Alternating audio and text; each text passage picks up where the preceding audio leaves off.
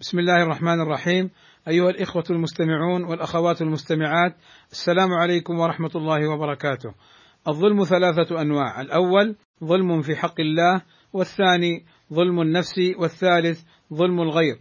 والإنسان يظلم نفسه بكل ذنب، قال شيخ الإسلام ابن تيمية رحمه الله تعالى: التحقيق أن ظلم النفس جنس عام يتناول كل ذنب، انتهى.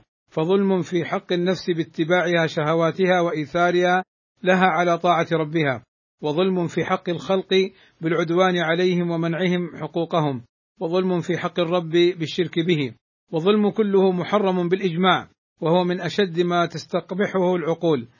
وقد عده أهل العلم من الكبائر وكل ما نهى عنه الشرع إنما نهى عنه لكونه ظلما.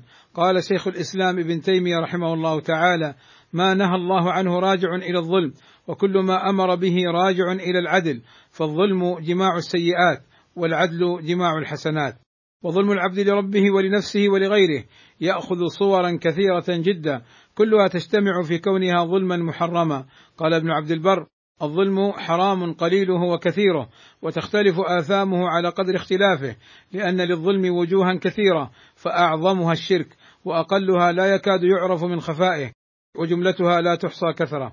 وسنقف إن شاء الله تعالى على كل نوع من أنواع الظلم في اللقاءات القادمة إن شاء الله تعالى. والسلام عليكم ورحمة الله وبركاته.